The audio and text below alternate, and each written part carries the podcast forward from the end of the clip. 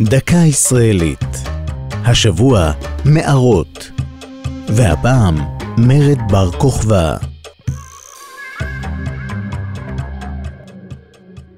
מתחת לפני השטח המשתרע מצפון שפלת יהודה, באזור קיבוץ נתיב הל"ה ועד מורדות הר חברון, קיימות כ-300 מערכות תת-קרקעיות, ובהן מערות רחבות המקושרות זו לזו במחילות צרות.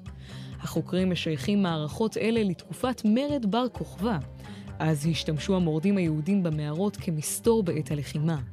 המערות הרחבות, המכונות גם מערות פעמון בשל צורתן, נחצבו יותר מ-300 שנה לפני המרד ושימשו את תושבי האזור לאחסון ולאגירת מים.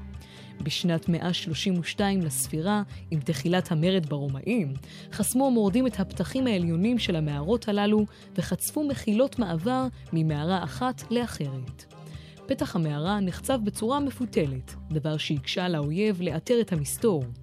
המערות היו אמנם מוכרות במשך מאות שנים, אך הקרן לחקר ארץ ישראל החלה לחקור אותן באופן מסודר רק במאה ה-19, וכיום אפשר לבקר בחלקן. מטיילים אמיצים יכולים לפקוד את חורבת מדרס בשמורת הטבע האדולם ולסחול במחילות צרות ומפותלות במסלול חשוך לחלוטין, ממש כמו לוחמי קדם. זו הייתה דקה ישראלית על מערות ומרד בר כוכבא. כתבה שירה אל-עמי, ייעוץ הפרופסור אהרון אופנהיימר, הגישה עמלי חביב פרגון.